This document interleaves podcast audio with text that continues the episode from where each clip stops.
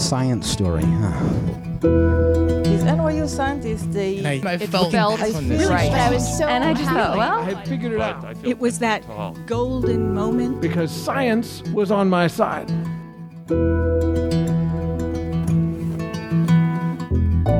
Hi, everybody. Welcome to the Story Collider, where we bring you true personal stories about science. I am your host, Aaron Barker, and this week, in honor of Valentine's Day, we're presenting stories about the times when science breaks our hearts.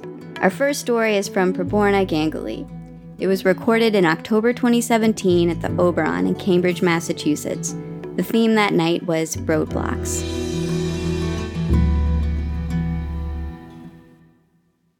So in 2009, I came to the US on a student visa and a suitcase full of expectations and pressure neatly packed in by my not-so-overbearing Indian parents. And following the normal Indian immigrant trajectory, I studied and got my bachelor's in biology, and then found myself studying early life stress in rats. Not sure where that came from. And everything was going pretty well when I fell in love. So we met on the first day of grad school. He said that he fell in love with me by the fourth day. We were friends for 8 months, and then we started this whirlwind romance, you know. I can imagine all of you knowing this whole idea of, oh, he made me feel so good, he made me feel so amazing, and he would send me these postcards from faraway places saying things like, home is not where you're born. It is where you belong. Some people find it in places. Some people find it in people. I know this to be true. I found it in you. And as kitschy and cliched as this quote was, I'm sitting there bawling. I mean, come on, guys, this rom-com stuff, when it happens to us, is wonderful. So things are just going really great. But there was one problem. You see, I was unhappy, and I had been for a while. So at work, I was struggling to keep up. At home, in terms of talking to my parents, I was struggling to listen and take their advice. And at home, per se, I was struggling to balance my emotions. And being with somebody who is unbalanced isn't really easy, as I'm sure many of you can imagine. You know, because not only do you have to take care of yourself, you now have to take care of another person. And inevitably, that relationship ended. And I remember as he was walking away after having packed his bags and having said things like, oh, I don't love you anymore, I don't want to be with you anymore, and all of that, I just couldn't help thinking, how could you say that to me? This is crazy. Well, you see, I had always been the one doing the breakup. So somebody telling that to me was the first time when I realized, oh, well, you know, I can be at fault here. And the relationship had been really important to me because, you know, outside this relationship bubble was another bubble that is much more unforgiving, which is the research bubble, where you have to stay on top and be on top or you're out, you know. Okay, so a couple of weeks pass. And I have to do some research, you know, so I study neuroscience. So I have to do some surgeries on the rats from time to time and study their brains. So I go to my lab and I take a rat and I give it an analgesic, which is, you know, just to alleviate its pain after the surgery is done. And I take it to the surgery room. I put it on the contraption that I'm going to use to open its brain. And at that moment, all I can think about is him, right? I mean, the whole mourning phase that happens with people after a breakup. Oh my God, the first time he kissed me. I'm never going to be kissed like that again. I mean, you know, the first time he said he loved me, the first time, and all of those innumerable personal histories that people share when they spend all their time together. And imagine this happening while there's Amsterdam by Coldplay playing in the background, which happened to be his favorite breakup song. So, I mean, it was... yeah, slightly ridiculous. Anyway, so I'm about to make my first incision into the rat. And I notice that it's not breathing. Okay. So I take it out of the contraption and I stroke its back a little bit. No response. I turn it over, do some chest compressions, no response. And then I go, okay, well, I guess I've got to give it CPR. And so the way that you give rats CPR is, okay, so you have a syringe with a needle and a plunger, right? You take out the plunger, you take out the needle, you put the bigger end of the syringe onto the rat's nose, and you just go. So you just breathe air into its lungs. No response. Shit. So I'm thinking, well, you know, sometimes this happens and rats die before you do a surgery because life. And there's just no, you just don't know what to do about it. And so I go, okay, listen, I'm going on a trip with my friends tomorrow. I've got to finish these surgeries onwards and forwards here. And after mourning for 5 seconds, because I used to name all of my rats at that point in time. Big mistake, don't do it. I go on to the next animal. And so I get the bottle, the analgesic bottle, and I'm going into the animal room, and I just take a glance, and this time, shit for real. It happened to be an identical bottle, but it had a drug called ketamine in it,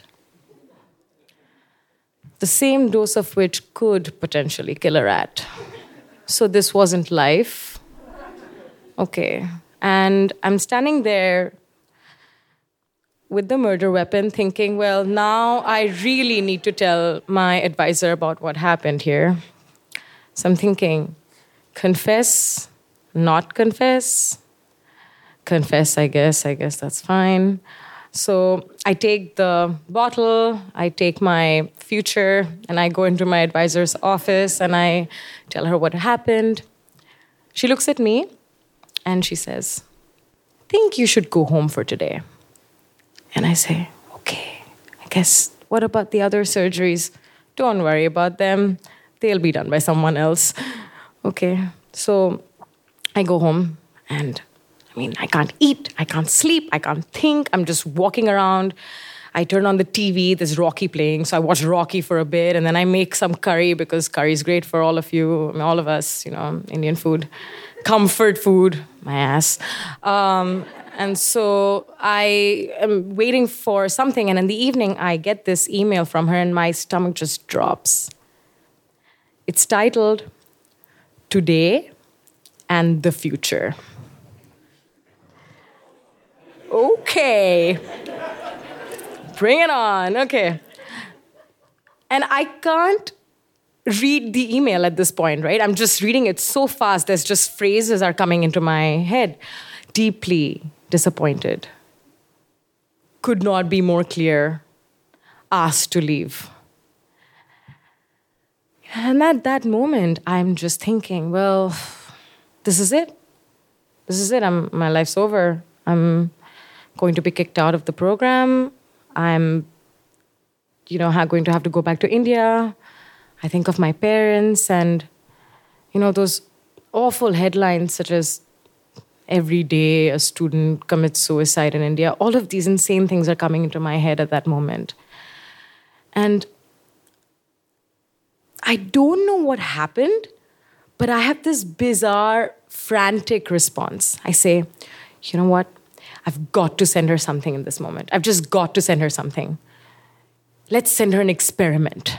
So I just sit there and I think, let's send her science because she doesn't think I can be a good scientist. Okay, so I just sit there and I just write some experimental design and I just send it to her.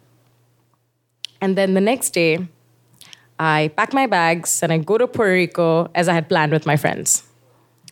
Classic first world way of dealing with your problems, right? You just pick a travel destination and you go there for 2 weeks. So that's what I do because I obviously needed to clear that headspace for a bit. And the second weekend, I get an email from her saying, I'm looking forward to working with you when you come back. Great. Okay. Fast forward 4 months. Work is fine. my heart is healing, you know, one way or another.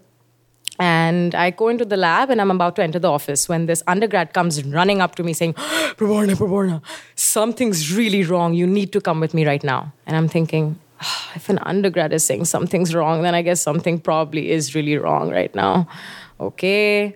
So I go with her and I enter this room where we keep our negative 70 degree freezers. And for those of you who are unfamiliar with this temperature, it's really, really cold. And we have to keep our brain samples here, you know, so that they don't melt, basically. And this is really important because all of our data is gotten through the brains that we keep. And I look at the freezer and I see water outside. There's condensation outside. Anyone with a fridge knows that's not a good sign. And so I opened the freezer and everything's melted. Now, just to, again, reiterate, months of data, years, decades, stuff that most likely is not going to be used anymore, still really important science hiding somewhere in there, gone. Okay, well, even the data that I had collected, you know, for the study that I had written before I left for Puerto Rico, gone. Mechanical failure, they say, or whatever. Some electrician hates us. So I go back into the office and I'm just going, well, I don't know what to think. I don't know what to feel at that moment. And I hear footsteps. And I know that it's my advisor's footsteps. She's very distinct footsteps, like really like... okay, well, preparing myself for the attack here. So she comes in. And she looks distressed, you know. She's obviously really, really upset. And she looks at me and almost teary-eyed, she says, Prabarna, I don't know what to say. I don't know what to say. And at that moment, some random, crazy, absurd line comes into my head. And I think some of you probably know this line. Life is not about how hard you hit. It is about how hard you can get hit and keep moving forward. So with Rocky Balboa by my side, I just look at her and I say, well, you know, let's get to work. And we did. Thank you.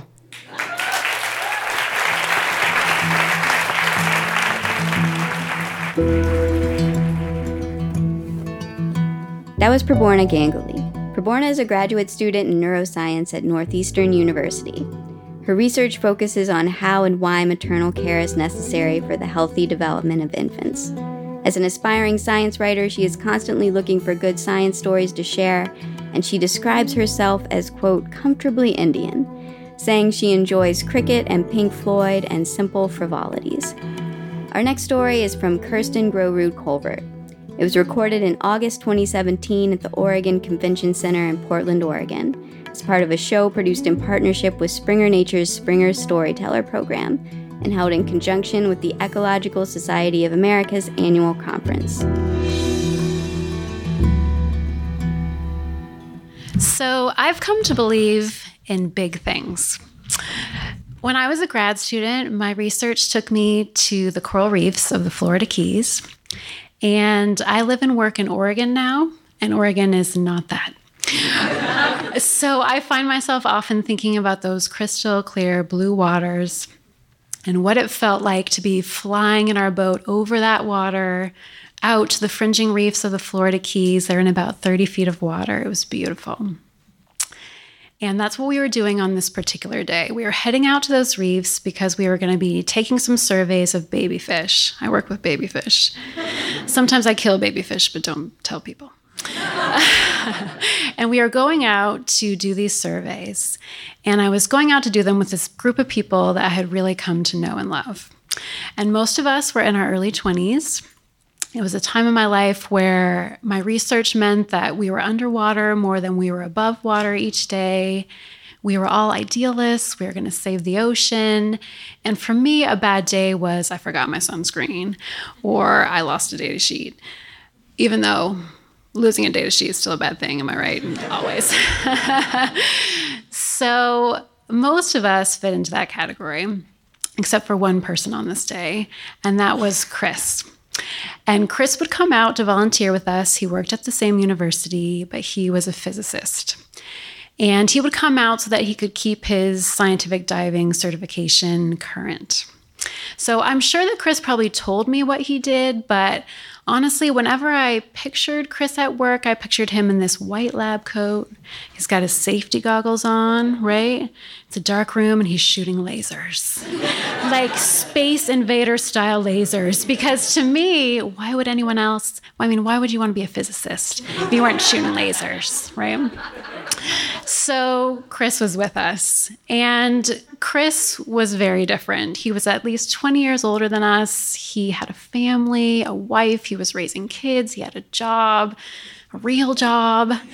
And a lot of times I felt like maybe Chris was doing a little bit of an internal eye roll, because we would be, the drama of being a student. There's a lot of dramas in being a student. Or like talking about, are we going to have time off this weekend to go to South Beach, And so I always kind of wondered what he thought about that. But as with any kind of field work, you buddy up, right? And on this day, Chris and I were buddies. So we grabbed our transect tape, our data sheets, holding on tight to those, right?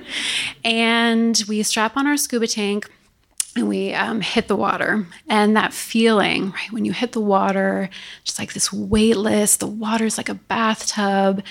And, there's a little bit of sound from the reef, but you just hear your breath and it's so meditative and you're experiencing it all with another person. You don't talk to that person, but you're there together. And on this day at this reef, like every other time that we went to this reef, the first thing that I do is I look for my touchstone and I see it out amongst this sea of low-lying gray-green algae. It's like the last redwood on the reef. And it's this huge stand of Acropora coral, elkhorn coral. And it's this rusty gold apartment building of these little tiny coral polyps. And it's the last one left on the reef. And the reason it's the last one left on the reef is because of this gray-green algae that were there to study.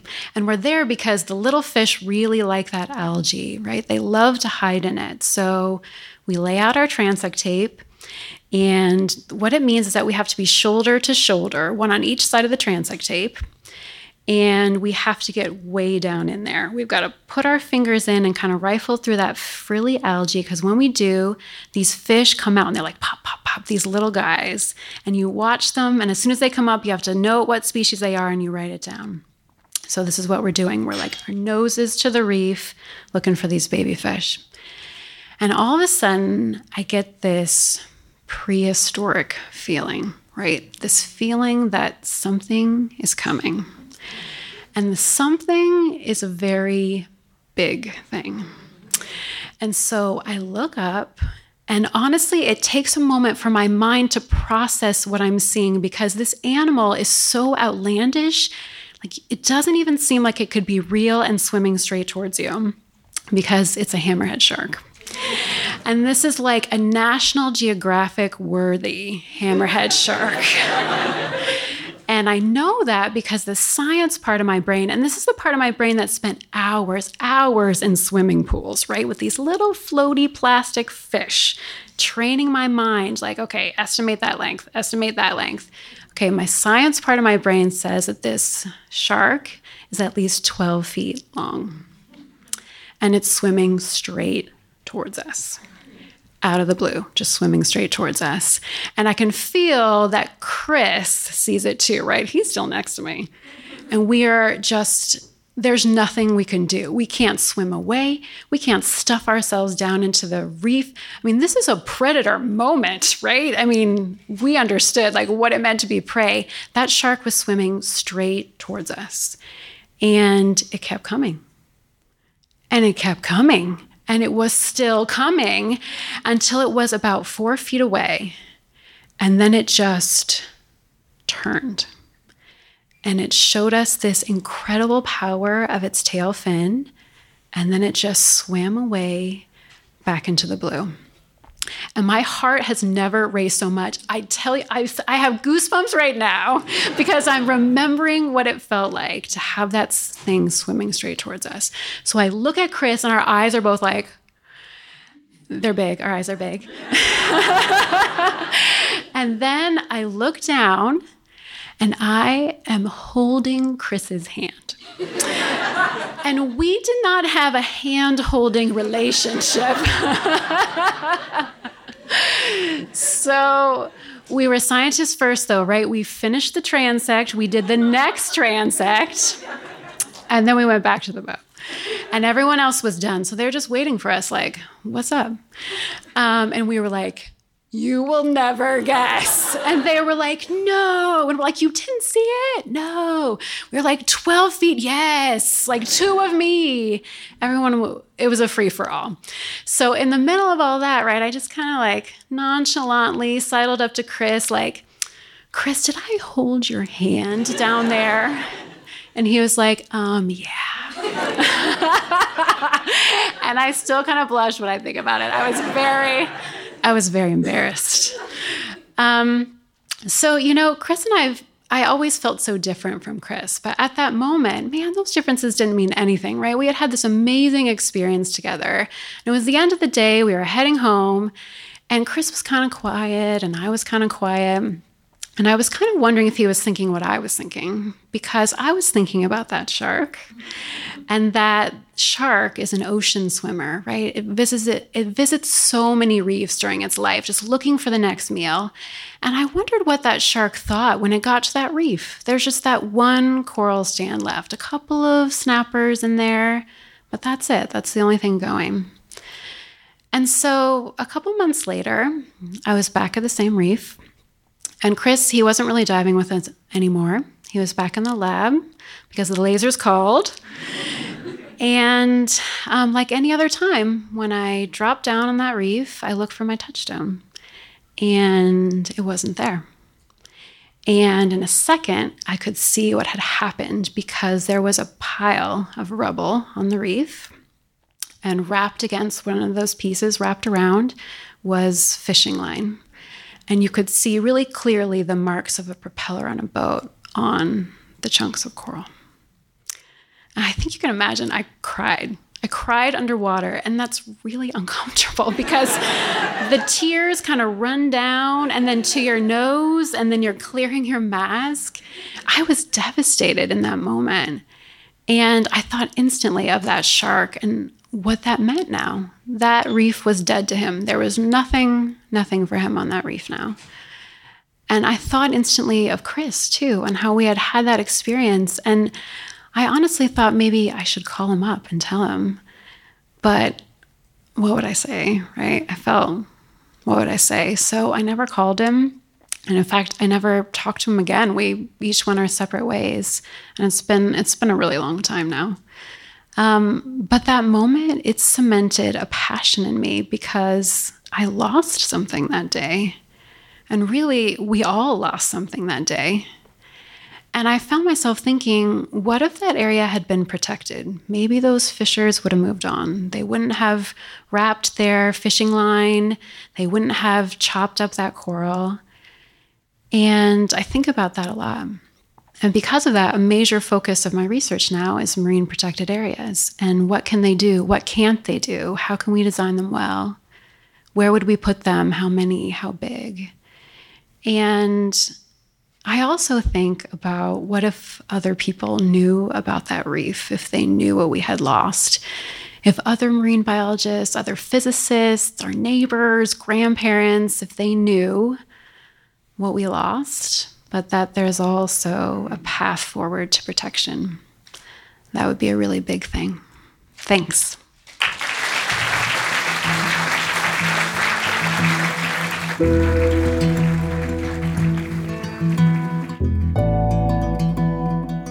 That was Kirsten Grorud-Colvert. Kirsten is a marine ecologist at Oregon State University, where she has studied ocean organisms in the Oregon nearshore, the Florida Keys, and California's Catalina Island, along with other marine systems from the Mediterranean to the Caribbean. She also directs the Science of Marine Reserves Project and loves learning from her creative colleagues in science, communication, and graphic design. She has always been obsessed with water and says that's what growing up in a 120-degree Arizona desert will do to you. For more about Kirsten and other stories and shows produced as part of our partnership with Springer Nature, check out beforetheabstract.com, where they share the stories behind their author's work. And if you're a regular attendee of ESA's annual conference, look for us there again later this year. If you're a fan of today's stories, please consider supporting us on Patreon.com. If you sign up to donate $10 a month or more, we'll list your name in our show programs across the country, as well as send you a very cool comic book of 4 of our stories. StoryCollider is grateful for the support of the Tiffany & Co. Foundation and of Science Sandbox, a Simons Foundation initiative dedicated to engaging everyone with the process of science. Story Collider is directed by Liz Neely and me, Aaron Barker, with help from our amazing staff and volunteers. The stories featured in today's podcast were from shows produced by Ari Daniel, Christine Gentry, Shane Hanlon, and me, Aaron Barker. The podcast is produced by Zoe Saunders. The theme music is by Ghost. Special thanks to the Oberon and ESA for hosting these shows, and to Chocolate. Just chocolate this week. Thanks for listening.